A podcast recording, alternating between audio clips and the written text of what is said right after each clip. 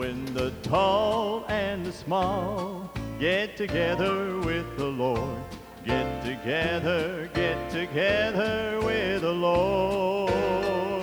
Well, the weak are no longer afraid of the stronger when they all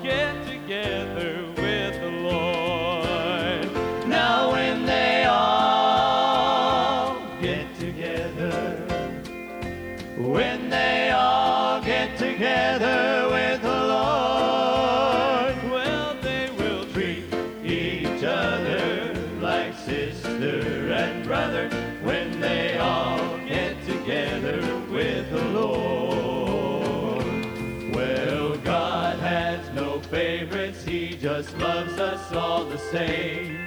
His Son died to save us and to keep us in His name. And soon we'll rise to meet Him, and forever we will reign and we will sing, sing, sing, sing, sing now when we all get together. When we all get together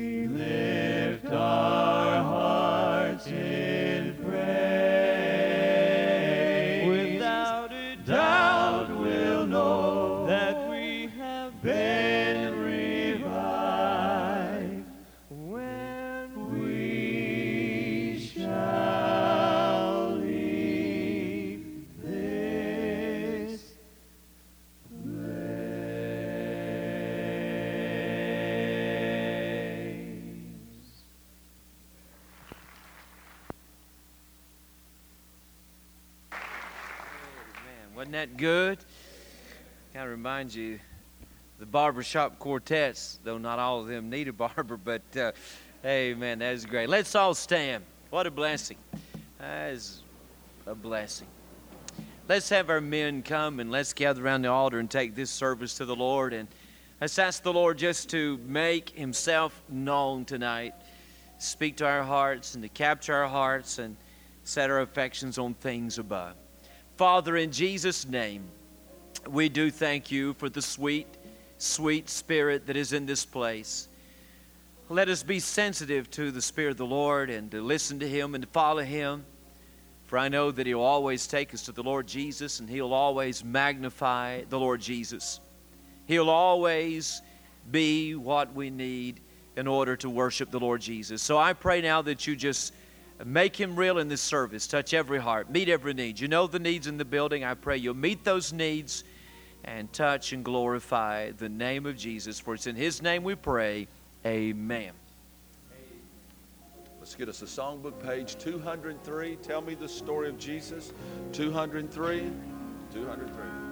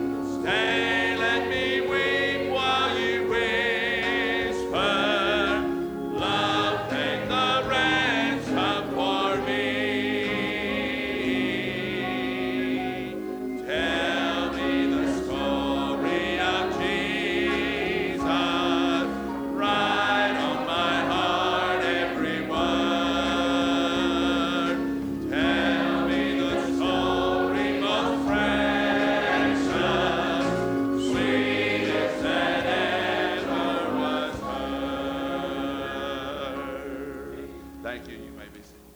Let's let our Awana leaders come forward and present the Awana Awards tonight.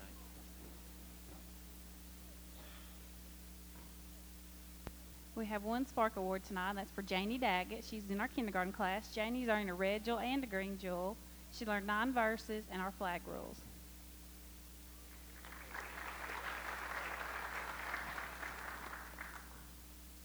Tonight we want to honor several pioneers. They're the fifth and sixth grade boys.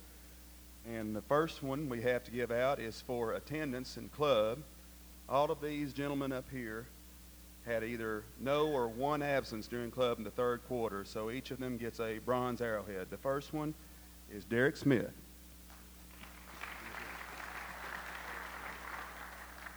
Next is Samuel Hensley. Then we have Heath Domer. And finally, receiving a bronze uh, star and also the Clubber of the Month, Heath Groves. I mean, sorry, Daniel Groves. My mistake. oh, my. Here you go.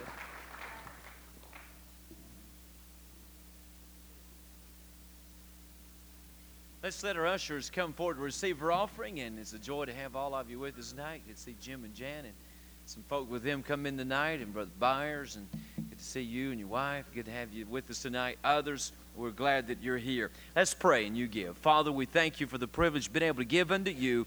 I pray, Lord, you continue to open our hearts to what you have for us tonight. In Jesus' name, amen.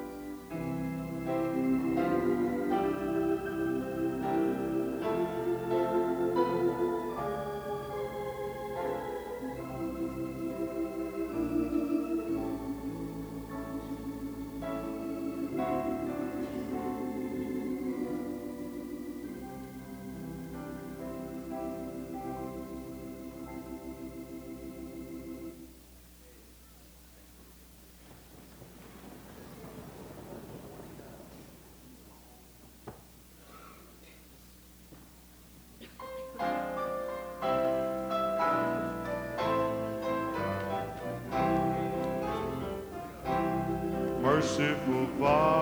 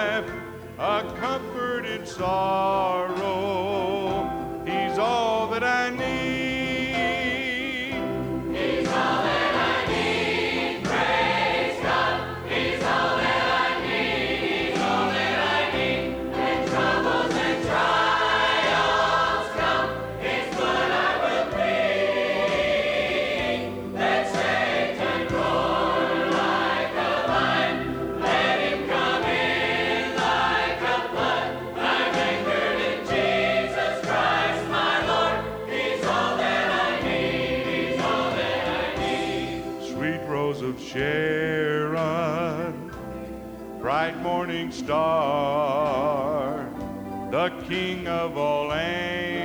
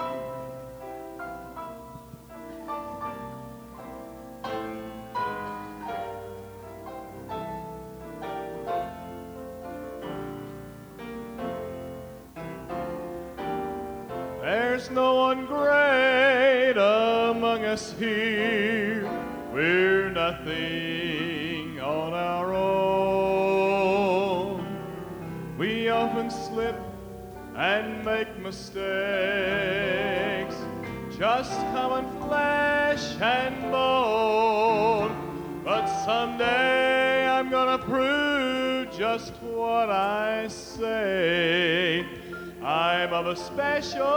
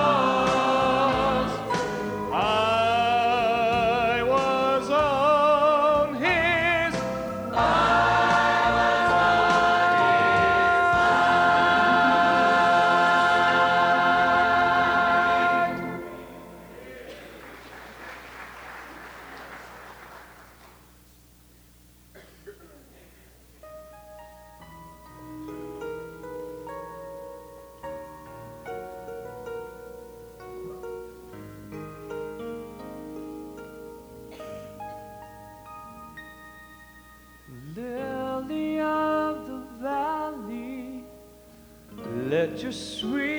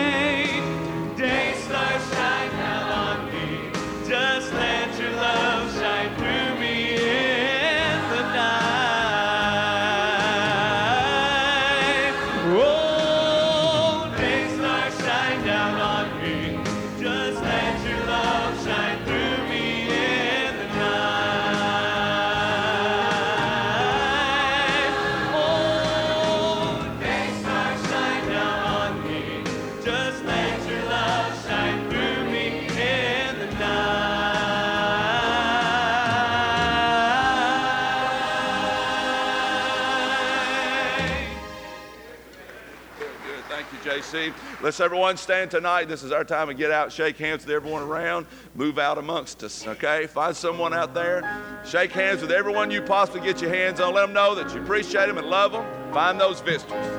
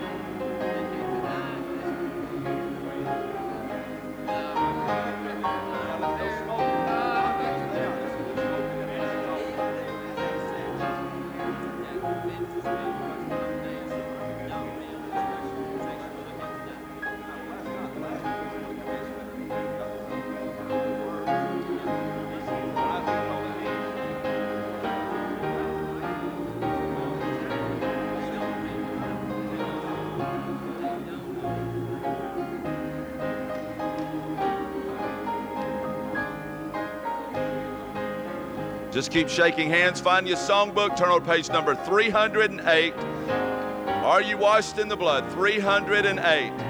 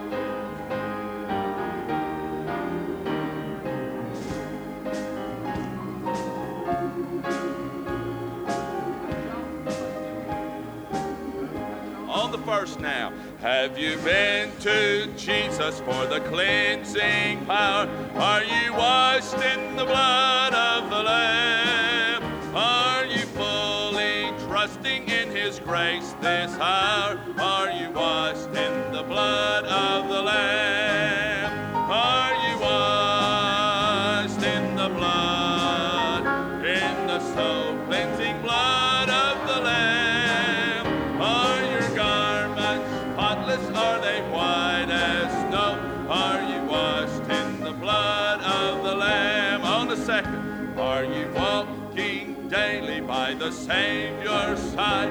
Are ye washed in the blood of the Lamb? Do ye rest each moment in the crucified? Are ye washed in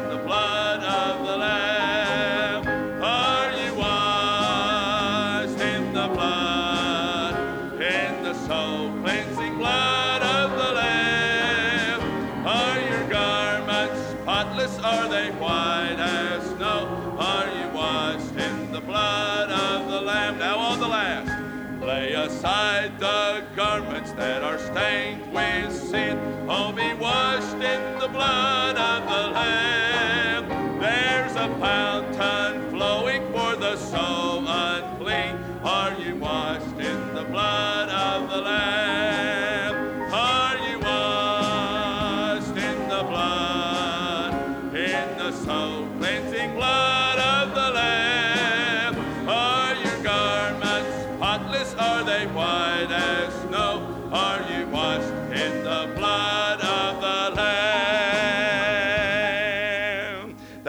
may be seated.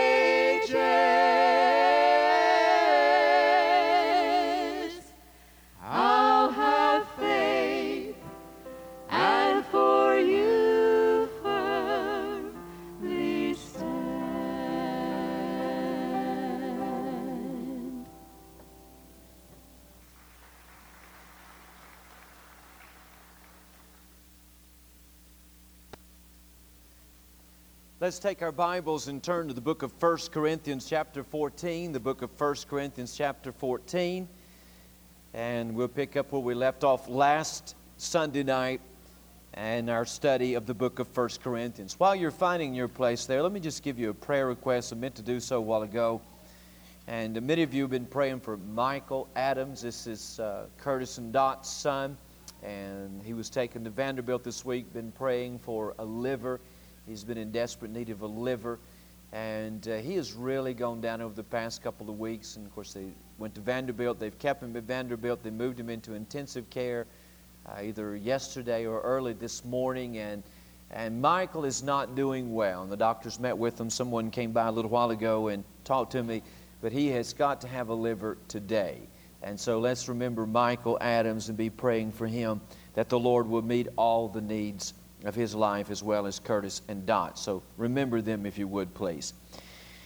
Tonight we're going to conclude chapter 14, and in so doing, we are going to conclude a section in Corinthians. We've been going through the book of 1 Corinthians on Sunday night. So this is not a particular subject that I have just jumped out and said, hey, I want to get on this for a while. It's, that's not been the issue. Uh, chapter 12 just so happened to follow chapter 11, and that's why I got into it. Amen. But uh, we have uh, been looking at this section in Corinthians that has to do with spiritual gifts. And there are a lot of, uh, a lot of controversy about the matter and, and a lot of confusion, confusion about the matter and a lot of different ideals about the matter. I've been amazed as I have as I've worked through this. I've tried to read other people's opinions, and, and it's amazing how people see things. And uh, what, what has been so amazing to me is how uh, somebody can come up with something that has no biblical foundation for it whatsoever. They just simply say, This is the way I think it is, and people swallow it and take it as if that it becomes truth. But I want you to know something. I don't care who it is. I don't care how big their name is, how small their name is. This Bible is the final authority. And it becomes the rule by which we believe, not just what anybody makes up or thinks about the matter or supposedly a word they get from God on the spur of the moment. This is God's Word given to us in written form, and it becomes the judge of everything and of all teaching and all doctrine. But I say all that say this as we have made our way through here, I think I have firmly established what I believe the Bible is saying. And somebody might come along and say, Well, you believe that because you're a Baptist. I want you to understand something. I don't believe a thing that I believe because I'm a Baptist. I believe what I believe because of what the Bible says. Now, if the Baptists so happen to believe it, I'm glad they got in the boat with me. But if they don't believe it, then uh, it doesn't matter a hill of beans to me what the Baptists think about it. I'm going to believe what God said. And I mean this from the bottom of my heart. If I felt some of these gifts that we've looked at, if I felt they were for the Church of Jesus Christ today, then uh, I certainly would practice it, regardless of whatever any, any other Baptist may think about it. But again, if the Baptists feel that this is something we should do, and I do not feel that it's Bi- Bible, I don't care if I'm the only one, I'm not going to do it because the Bible, as I said, becomes our final authority. And I found the benefits of just going through the Bible verse by verse is that it clears up a lot of questions that you have. And uh, it saves you from just most of the doctrine that is confused doctrine and false doctrine that gets started gets started because somebody reaches in there and pulls out a statement or they take one text out of its context and they build a doctrine upon it. As I began in the very beginning, we went through here, I talked about three rules for understanding spiritual gifts, and one of them had to do looking at it in its context. If you, you anything you study in the Bible, you have got to look at it in relation to what is being said around it. If you do not take chapter 12, 13, and 14 and study it in its context, you'll come up with every kind of false doctrine that you can imagine. But when you take it and you work through it verse by verse by verse by verse, as we've tried to do, it is a very, very enlightening experience. And uh, so I hope that over the past several weeks that we have been in this section, that many of your questions have been answered and that you have been grounded in some matter and whatever. But anyway, in the closing verses, I want us to look at what he had to say in conclusion, the whole thing. He's not only closing a chapter, I remember our chapters have been added there by man, but they've been added there to distinguish a movement of thought from one area of thought to the other. But uh, Paul is concluding his discussion about spiritual gifts, and then he gets into something else. But I want you to stand tonight. And as I look at these final verses, it's like Paul is saying to us if you're going to do it, then here's how to do it. If you're going to do it, this is how to do it. Like he's saying to the Corinthians. Notice verse 26, chapter 14, verse 26. How is it then, brethren? When you come together, every one of you hath a psalm, hath a doctrine, hath a tongue, hath a revelation, hath an interpretation. Let all things be done unto edifying. If any man speak in an unknown tongue, let it be by two, or at the most by three, and that by course, and let one interpret. But if there be no interpreter, let him keep silence in the church and let him speak to himself and to God. Let the prophet speak two or three, and let the other judge. If anything be revealed to another that sitteth by, let the first hold his peace. For ye, ye may all prophesy one by one, that y'all may learn and all may be comforted. And the spirits of the prophets are subject to the prophets.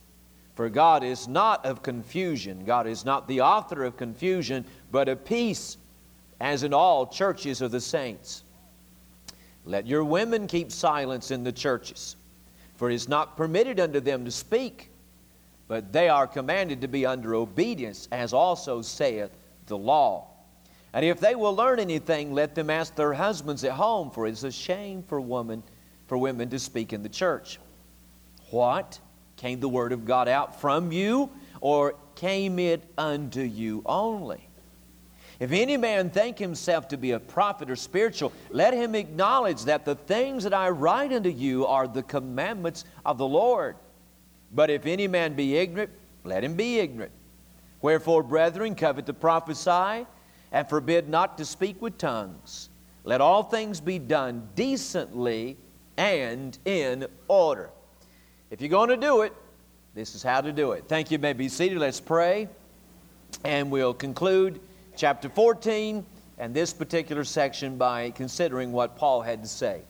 Father, tonight in Jesus' name, I thank you for the Spirit of God that used holy men of God in a day in the past to give us the Word of God.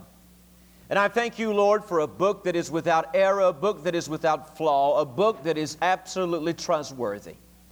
And as we come to it tonight, Lord, and to study it, we not only thank you for the Spirit of God that gave it, but the Spirit of God that interprets it.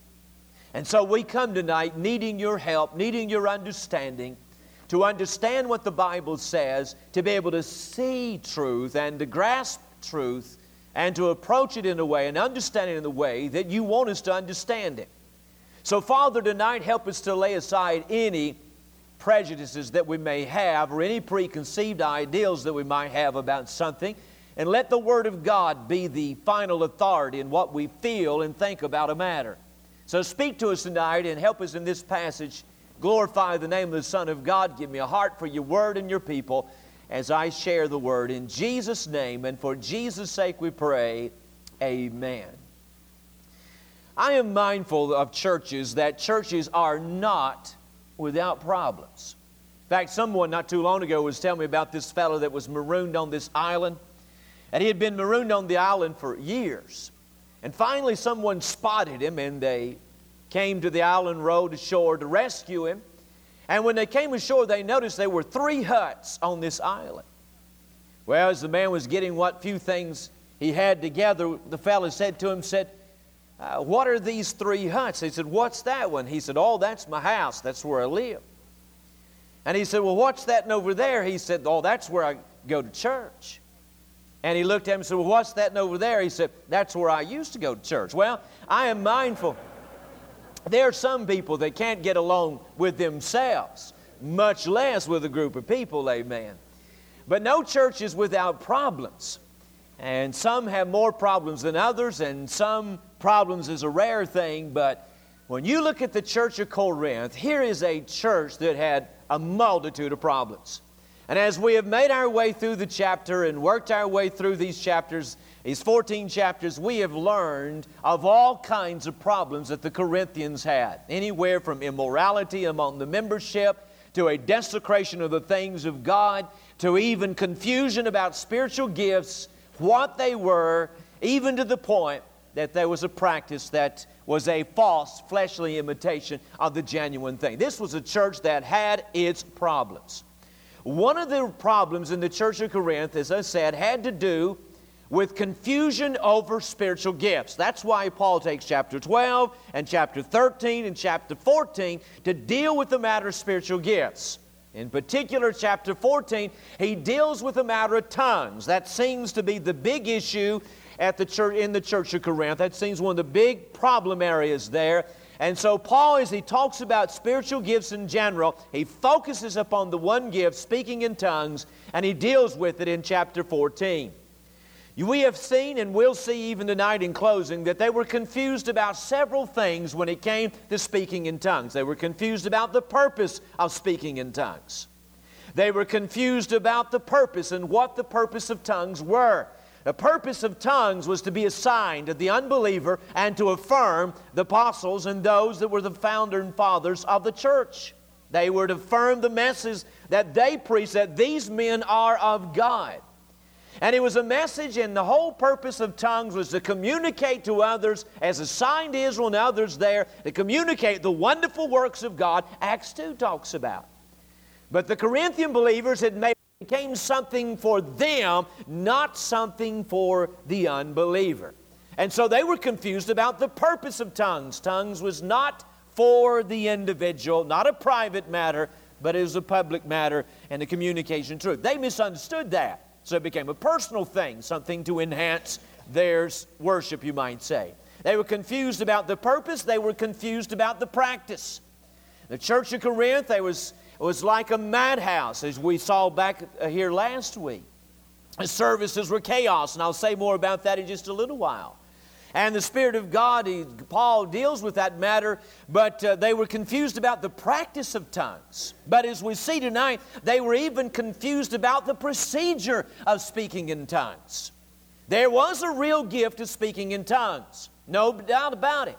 And Paul tonight, he begins to deal with in chapter here, he helps us and reminds us that there is a genuine gift. In the Corinthians, there was a false imitation, and you remember, I remind you throughout the chapter there, you'll find that phrase unknown tongue. And you notice the word unknown, and for you maybe that are joining us for the first time, the word unknown is in italics, meaning that it was added there by the translators. And I believe it was added there properly because the translators, as well as the use of the word tongues singular, the word tongues plural, they identify and distinguish between that which was real and that which was false. In the Corinthian assembly, there was a false practice of tongues, and that is always identified in chapter 14 by the phrase unknown tongue. Because the bottom line is there is no such thing as an unknown tongue. Any example in the Bible when somebody spoke in tongues, there was a communication of another language, unknown to the speaker, not naturally acquired by the speaker, but always another language known to someone. All the examples in the Bible bear that out. So there's not a matter that there was a language that was unknown. If it's a language, it is not unknown. Maybe unknown to me, unknown to you, but it's known to somebody somewhere. So in 14, chapter 14, anytime you find that phrase unknown, it is always distinguishing between that false imitation of the gift at Corinth and that which is the real thing. Whenever you see the word tongue singular, chapter 14 is the false practice of the gift. But when you find the word tongues plural, it is the true gift that you find. But they were confused about the practice. And tonight, they were even confused about the procedure. Now, as he ends this discussion, he gives certain regulations, and he ends the chapter by saying, Let all things be done decently and in order. That word decently describes that which is right. Now, God doesn't inhibit our freedom when it comes to worship, but there are certain things that are right and there's certain things that are wrong. And when it comes to the worship in the house of God, then God wants things going on in church to be done right. And He wants them to be done in a certain order, and that is an order that is according to biblical truth. So he wraps up everything in chapter 14, the whole section discussion on spiritual gifts. And he said, Now I want to say something to you in closing, and that is, I want you to do what is right, and I want you to do that which is according to a biblical pattern and a biblical practice and biblical truth. So let all things be done decently and in order. I want you to notice that phrase in order. It seems like that the closing section here has to do with an order or orders. Let me just point out two things tonight. First of all, I want you to notice the order in the church that Paul demanded. The order in the church that Paul demanded. Look at verse 26. He says, How is it then, brethren, when ye come together, that every one of you hath a psalm, hath a doctrine, hath a tongue, hath a revelation, hath an interpretation, let all things be done unto edifying. Now, in verse 26, Paul lets us visit a service at the Corinthian church. Have you ever read about a church or heard about a church and said to yourself, I'd really like to visit there?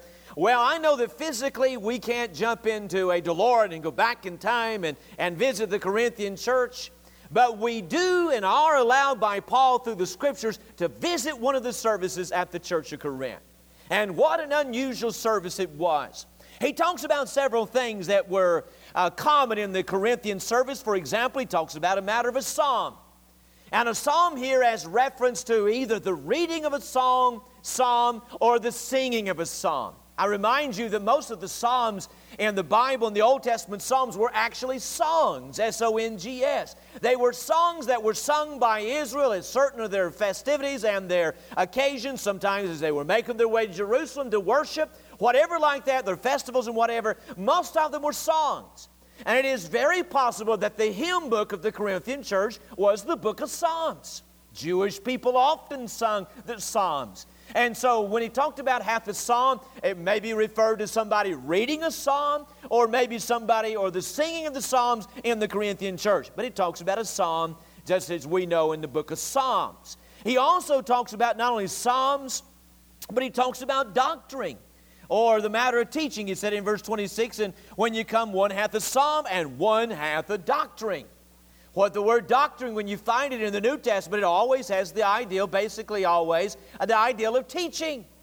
And what he said is when you go in the Corinthian church, there'll be somebody, there'll either be the reading of the psalm, or they'll be singing psalms, that's their hymn book, or there'll be somebody, somebody in the church there is always going to have a lesson a lesson from the Word of God. There's going to be some doctrine they are uh, teaching and talking and discussing about, or some particular Bible subject they're approaching and looking at, and whatever that somebody has a doctrine. And then, of course, he mentions a tongue, which is the gift of tongues or speaking in tongues. He hath a revelation and he hath an interpretation. These are spiritual gifts that were being honored and being recognized and being practiced in the Corinthian church. So, if you went into the Corinthian church, you, you would have heard people singing, you would have heard people praising, you would have heard people saying amen, as we saw back in, the latter, in our last study there. You would have heard somebody uh, preaching or teaching a lesson, teaching the Word of God and you would have seen the spiritual gifts being exercised in that congregation.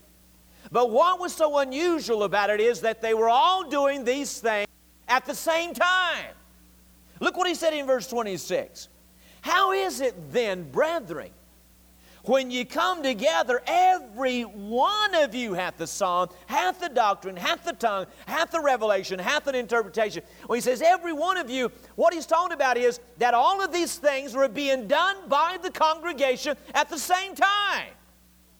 Now, how you like these fellas got up and sung tonight, and the trio sung? Well, how would you like to have them all do that at the same time? In fact, we'll just, we'll just invite all of our special singers. Rick, bring the choir up and let all the people in the choir sing. You pick out a song, and, and we'll get the praise team. Let them sing their song, and, and let the trio sing a song. Let the quartet sing a song. We'll let all of our spe- singles sing. Let, let's, let's let everybody sing. Do it all at one time. And not only that, I tell you what we'll do. All 20 some, 30 some teachers we got, come on up, give us a lesson, and we'll all do that while they're singing.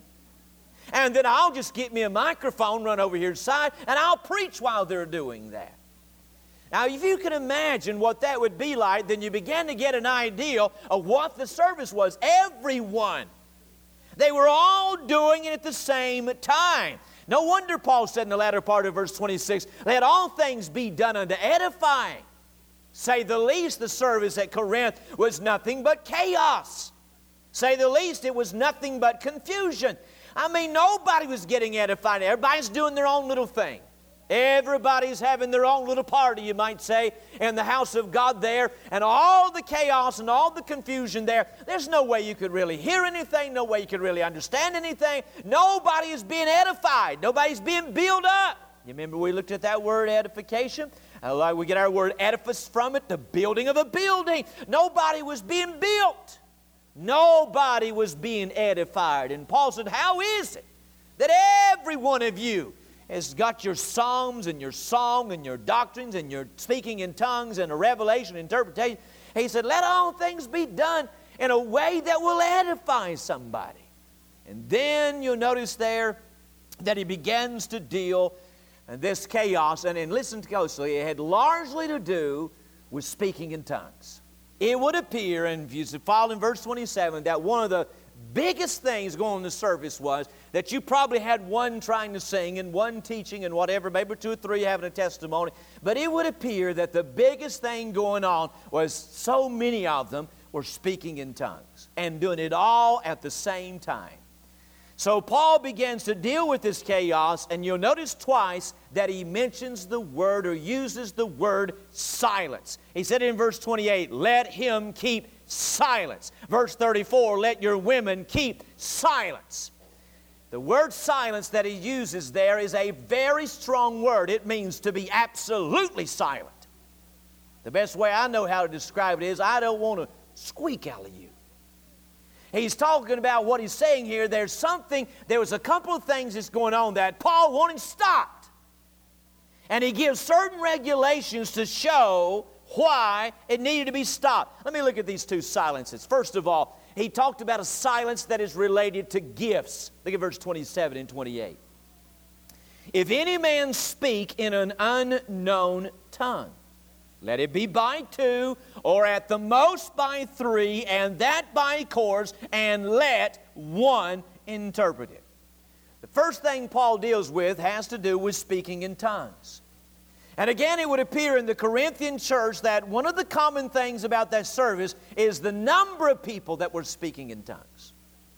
And when they were speaking in tongues, we would say it'd be like a lot like what we're familiar with today in many circles is that you would have hundreds at one time speaking in tongues.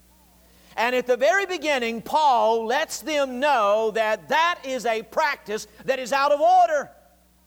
And he calls that kind of practice out of order. We notice what he said in verse 27. If any man speak in an unknown tongue, let it be by two, or at the most by three. You know what he said? If anybody's going to speak in tongues, let it be about two people and at the most three people. And then he adds, and let that be by course or in turn. Now, you think about a, much, much of the modern day tongues movement. What do you see? Most of the time, you'll see an auditorium full of people. And you'll see hundreds of people with their hands lifted, their lips are moving, and you read lips or whatever, you, be, you begin to understand that they are speaking in tongues as they know tongues. And you've got a multitude in this auditorium, all of them worshiping, whatever. There's no communication to others, what is being said, or whatever like that. You've got a whole bunch of people speaking in tongues. Paul said, No, wait a minute. If you're going to do it, in the Corinthians, this was the big thing about tongues. He said, if you're going to do it, now here's how you do it. First of all, normally you're only going to have two people in service speaking tongues, and at the most three. And even then, they're going to do it in turn. You're not going to have three people at the same time speaking in tongues. You're going to have one speaking tongues, Second of all, when he's through, then there'll be somebody else speaking tongues, and that's usually the average in a service. But there may be a need for a third one, and at the very most, you'll have a third person speaking in tongues, and that's it. No more, no more, and they do it in turn with one another. And he said, It's not a matter of everybody worshiping in tongues. He said, At the very most, the only t- thing, the only time you'd have somebody speaking in tongues, it would be three people at the most, and that one after the other. And notice what he said in last 27. There's a condition on that. And let one interpret.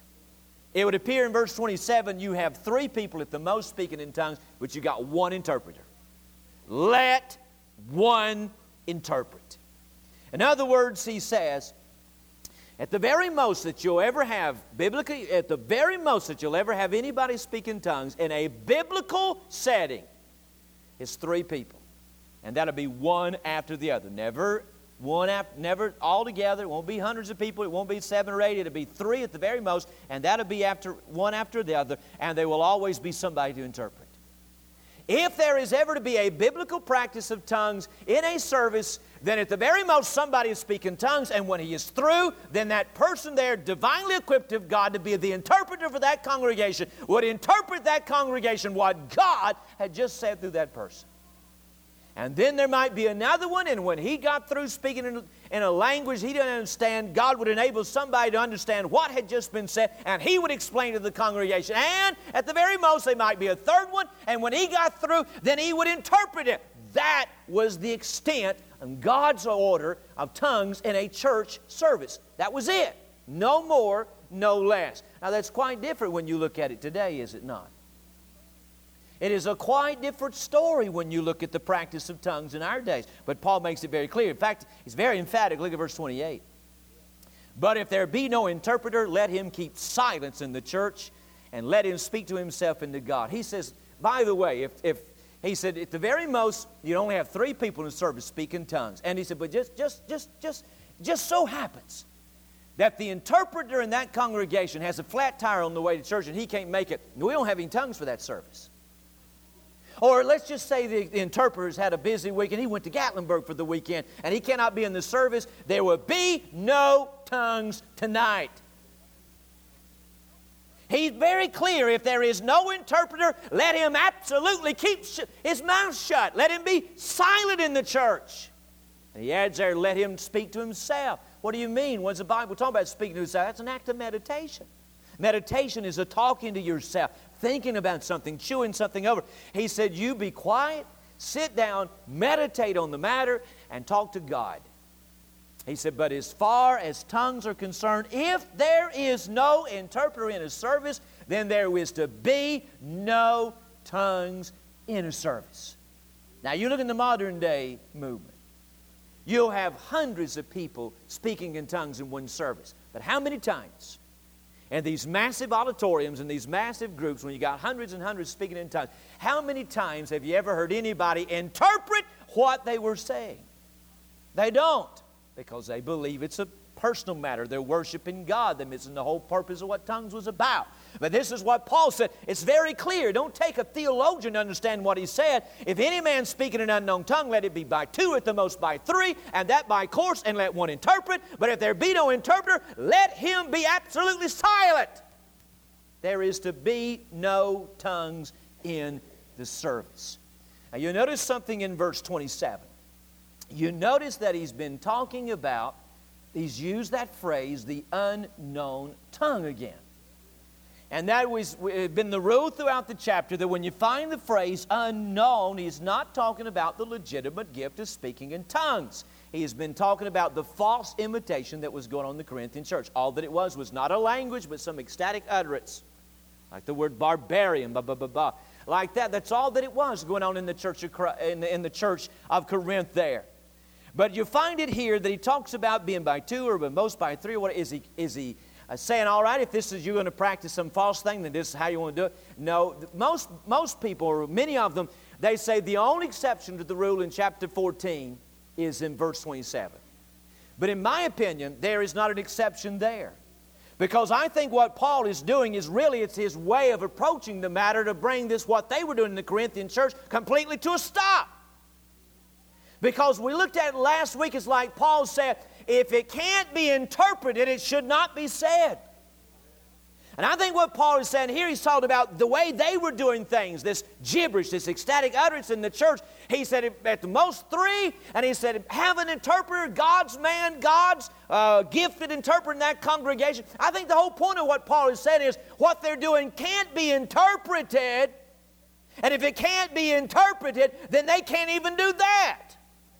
I think what he's doing is approaching in a way that he absolutely, he's bringing to a complete stop what he's going to. But even if it was a real thing, he's saying that the most that you could ever, anybody could ever speak in tongues in a service was three people.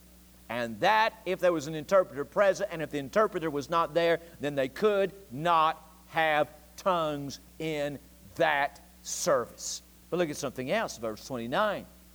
He begins to talk about a legitimate gift now. He begins to talk about the prophets. Let the prophets speak two or three, and let the other judge. Now, the prophets, these were those men that were in the foundation stages of the church. These were men that got God's word, revelation. We got the Bible that way. God spake to holy men of God, and God used them to write down the word of God. And in the early church, they didn't have a Bible such as we had. So God had those that were gifted as prophets, and they were the ones that shared the Word of God. But He even gave regulations concerning them. Let the prophet speak two or three, and let the other judge. Basically, the same thing as the gift of tongues. He said, maybe, he said, let the prophet speak two or three, maybe two or three at the very most. And he says, and let the other judge. You see that word judge? It is a word that talks about discernment. You see, in the early church there, Today, we don't need these things because we have this Bible right here. How do we know if somebody's wrong? We know it by the Bible. How we know if somebody's right? We know it by the Bible. We've, we uh, uh, filter everything through what the Bible said. If a man is preaching false doctrine, we filter it through the Bible, and the Bible shows us that he's preaching false doctrine or whatever. There we feel. But in those days, they didn't have a Bible, and so God's word was being given through holy men. It was being given to people in those days. Well, God had a system of checks and balances. He had those that had the gift of discernment. And he said, if there's those are prophets there and they're going to speak, in other words, they're going to give a word from God, this is something God told me to say, this is from God, this is the word of God, then there's going to be somebody there that is going to judge that, measure that against what has been revealed and what is known, and is going to determine whether or not this is a word from God. See, it'd been very easy in those days for anybody to come through and say, I am a prophet from God. Thus saith the Lord, I've got a word for you. Anybody could have done it. No doubt in the church of Corinth, that's what was going on. And everybody's saying, God told me to say this. But God gave those the gift of discernment. He gave those to judge the other prophets. They were to measure what was being said, they were to judge that. So, as if there was something that was wrong, they would pick it up and they would catch that, and it would all be evaluated in what had been revealed.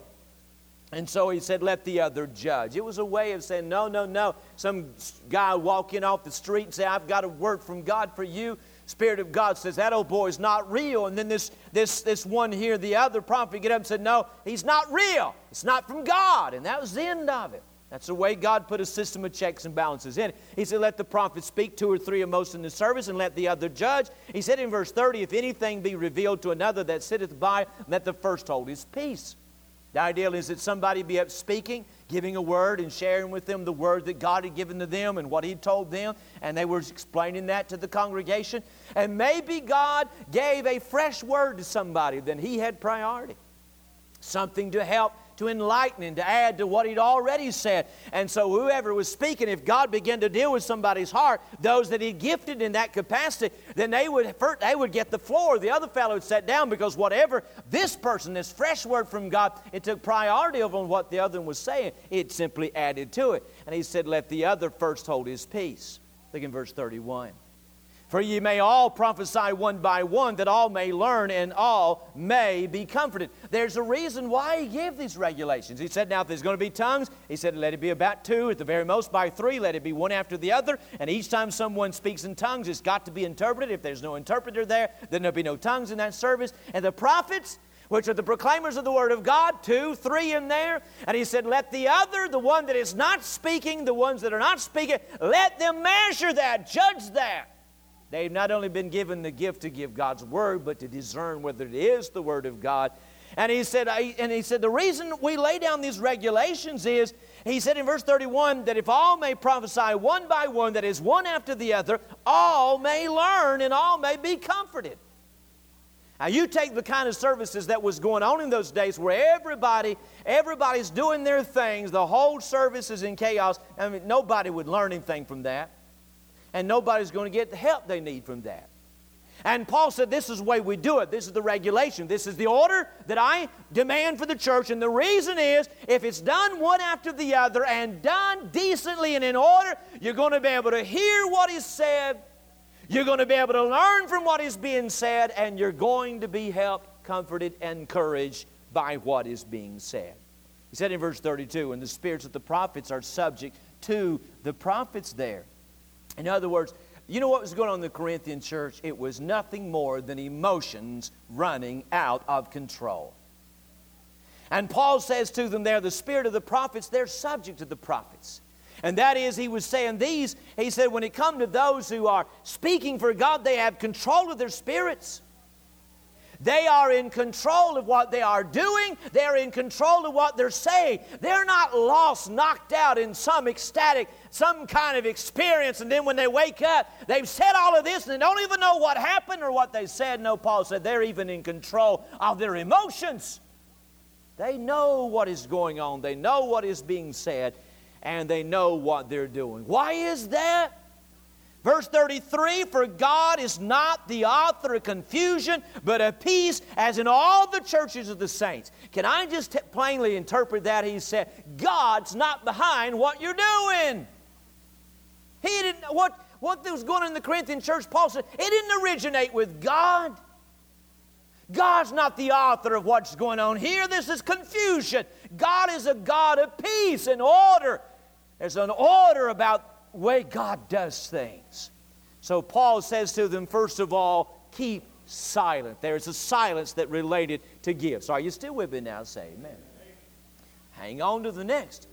There is a silence not only that related to gifts, but there is also a silence that related to gender. Notice what he said in verse 34 Let your women keep silence in the churches, for it is not permitted unto them to speak, but they're commanded to be under obedience, as also saith the law.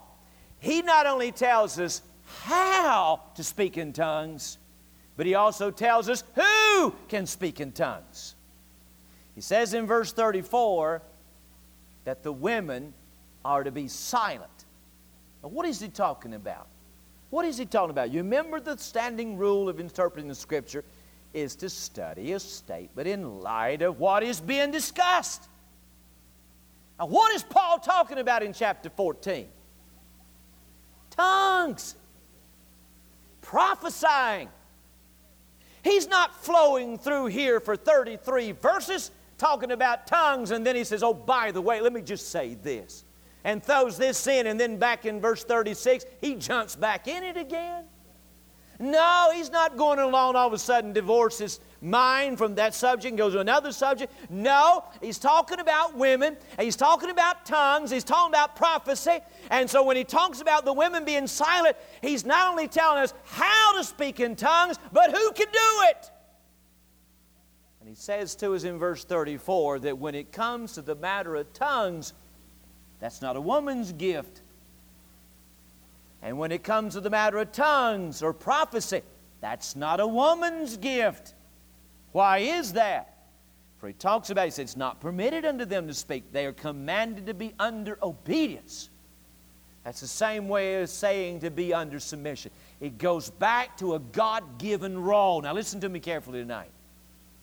The man is not superior to the woman, and the woman is not inferior to the man. They are equal. In fact, I know some women got a whole lot more sense than some men I know. Amen? And when it comes to teaching, there's a lot of women do a lot better job than some of the men. When it comes to leadership, there's some women that can do a great job, and, and it has nothing to do with whether a woman teaches or whatever, and having leadership in the church and whatever. There's a lot of areas there that a women is that women are more capable and do a better job in the church than even men can do. But he's not talking about the ability of woman. He's talking about a role that's been assigned to women. And there's no use arguing with me about the role because I did not make the decision. I didn't come along and say this is the way it is. I'm just the messenger boy telling you how it is. And God, in the very beginning, He talks about His also saith the law. He's going all the way back in the Old Testament to where, in the very beginning, God said, This is the way that it will be. This is my role. Man has a certain function in my plans. Women have a certain function in my plan. It is not a matter of rights, it is a matter of roles. It's not a matter of being a man being better than a woman. It's just simply that God has given women certain roles, He's given men certain roles, and it just so happens to be that the roles of women find themselves in submission under man, and man has authority in spiritual matters. That's just the way God set it up. And when it comes to the matter of these gifts, like prophesying, women teaching the men in a service now, like this, Standing up there, taking a teaching, taking a doctrine. Paul said, No, wait a minute. That's, that's not a gift for woman. Because he said, he said, according to the law, he said, he said in the latter part of verse 35, he said, that's a shame for a woman to speak in church or to exercise authority over a man in spiritual matters. He said, it's a very disgraceful thing. Say, when it comes to the matter of tongues, prophecy would be one of those gifts of teaching, a gift of authority. Even the speaking in tongues, which is a communication of God's truth, even that would be a gift of authority. And Paul says, no, that a woman does not have those gifts because it would violate her God given role that was assigned in the very beginning by God. In Genesis, when, when God, and the fall of man there. He said in verse 35, Are you still with me? You see, it's not only how can you speak in tongues, but who can speak in tongues. In fact, verse 35, he said, if they will learn anything, let them ask their husbands at home. I guess you could say if they will learn anything, but that is a one, there's different ways of looking at it. And if they will learn anything, let them ask their husbands at home. It would appear that not only were there some women abusing the gift of tongues in the church, I would say that the majority of those speaking in tongues in the Corinthian church were women. And probably the majority of those that were prophesying were women. And they were even those not only abusing that gift, but there were some that were also very blatant, it would appear, in their questioning of those who prophesied and what they were teaching. There were some there, it's not a matter of a woman saying, honey, what did he mean, or whatever like that. That's not what he's talking about. It doesn't say that you can't open your mouth, a woman can't open her mouth in the church that's not what he's saying. He's talking about the authority, roles of authority that have been assigned by God, that a woman is not to take that role of authority. And when it comes to this matter, some of them blatantly questioned those who prophesied and what they were saying. They were just out in the middle of the service. It'd be like some woman jumping up and said, I don't agree with you, and this is the reason you're wrong, and begin to give her word. Paul said, No, no, no, no, no, no, no, no, no, no. No. That's a disgrace to a woman. It's a disgrace to her husband the head of her family. It's a disgrace to the church. He said, No, those are things to be dealt with at home. So, what he's saying is that, first of all, that a woman, in the very beginning, he wants them to understand God didn't give you women the gift of tongues to start with, speaking in tongues. Hey, there's some got the gift of tongues, but they're not speaking in tongues. Say, man, let me, let, me, let me clarify that there. He said, I didn't give a woman the gift of speaking in tongues or the gift of prophesying or being a prophet. Now, listen to me carefully. Listen to me carefully. Of everything we've looked at in the chapter 14, chapter 12, chapter 13, chapter 14, listen. If all I had was these 10 verses, verse 26 through 35. And I took those 10 verses. That's all I had. That's all I had to understand and to evaluate the charismatic movement of today. Just if, I, if those 10 verses all I had, then I would have to look upon the modern day charismatic movement with great skepticism. Because what goes on today is totally contrary to everything that's said there. Totally contrary to how many people can speak in tongues and the order in which it is done, totally contrary to who speaks in tongues. In fact, if you were to follow the regulation about who or about how to speak in tongues, then you'd shut down most of these charismatic groups. You'd shut them down overnight. And if you took the women out of it, you'd just about bankrupt it. Are you listening to me?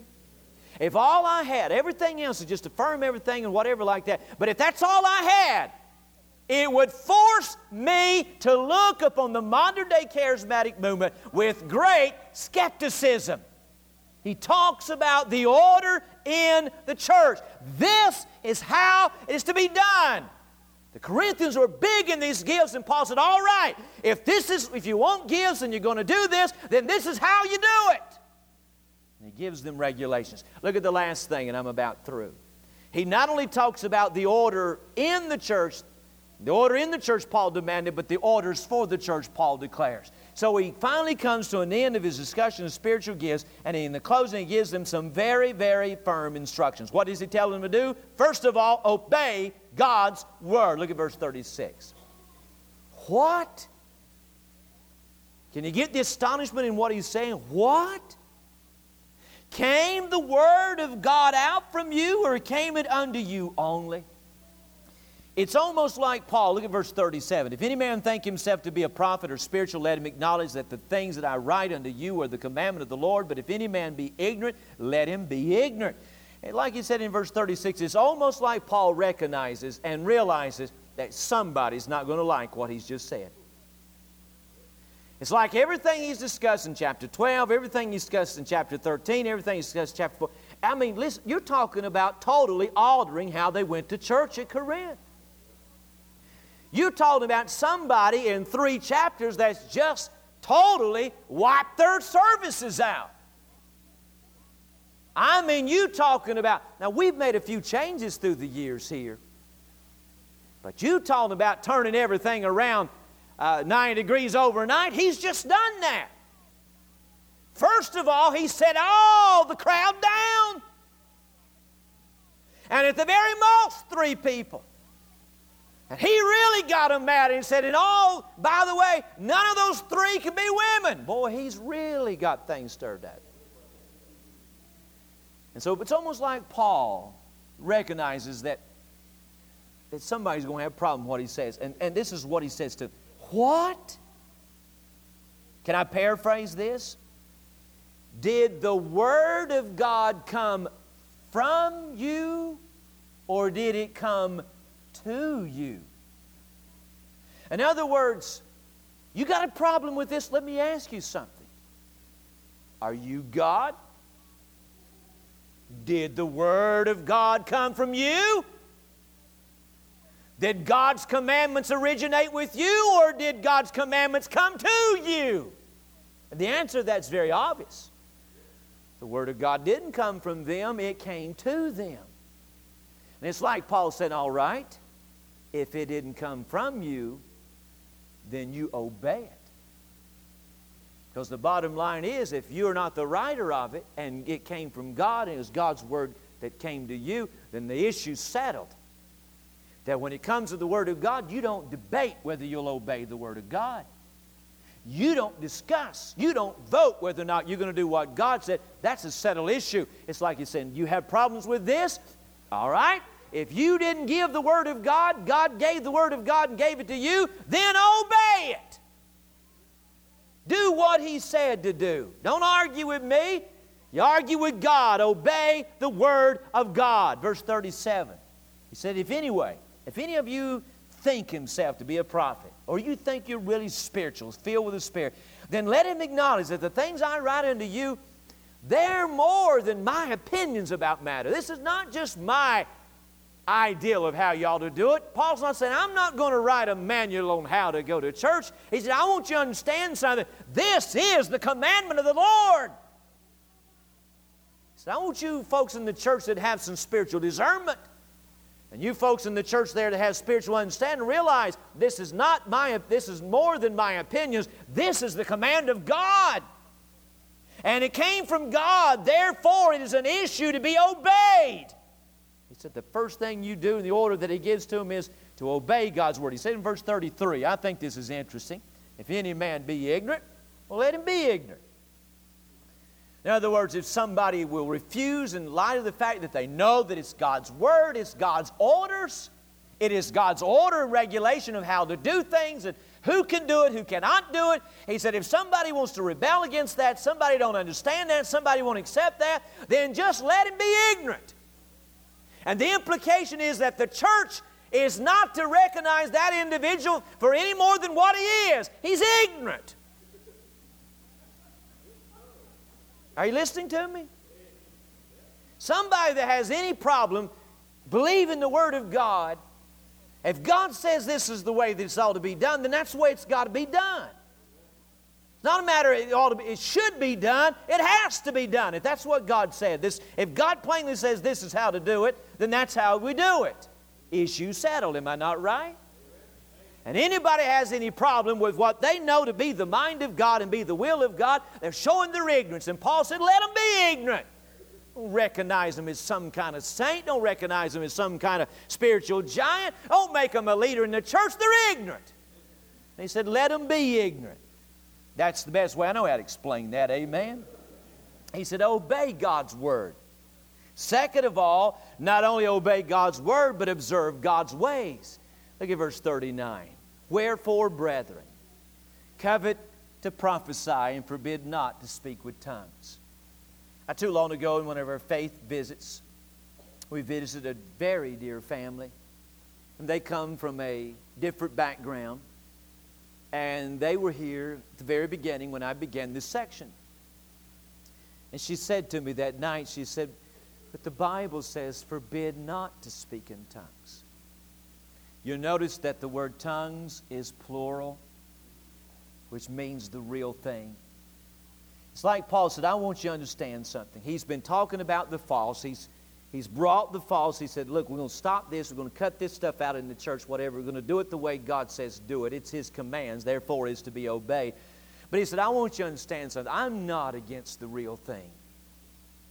He said, I have come down hard on you about how you're doing your services and how you believe and what you think. I know that, but he said, I want you to understand something. It's like he said in verse 39. I want you to understand something. I'm not against the real thing.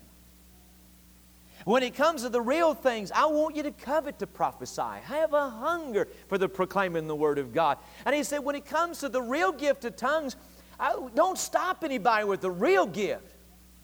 When it comes to the real matter, then let that gift, if it be of God and that's God's will for that service, then let that gift be exercised in the congregation. He said, No, I don't want to stop the real thing. But when it comes to the false thing, he said, that is a different story. In other words, what he's telling us is, as a church, that we should never tolerate anything that is not right or not according to God's way. In other words, he said, observe God's way, do it God's way, and do it God's way only. He said, there is a real gift. Forbid not that that gift be exercised in the church. Don't try to stop the real thing. Forbid not to speak with tongues, the real gift. But when it comes to the false, let there be silence. Bring it all to a close. Best way I know how to say it is if you're going to do it, then this is how you do it. Let's all stand to our feet.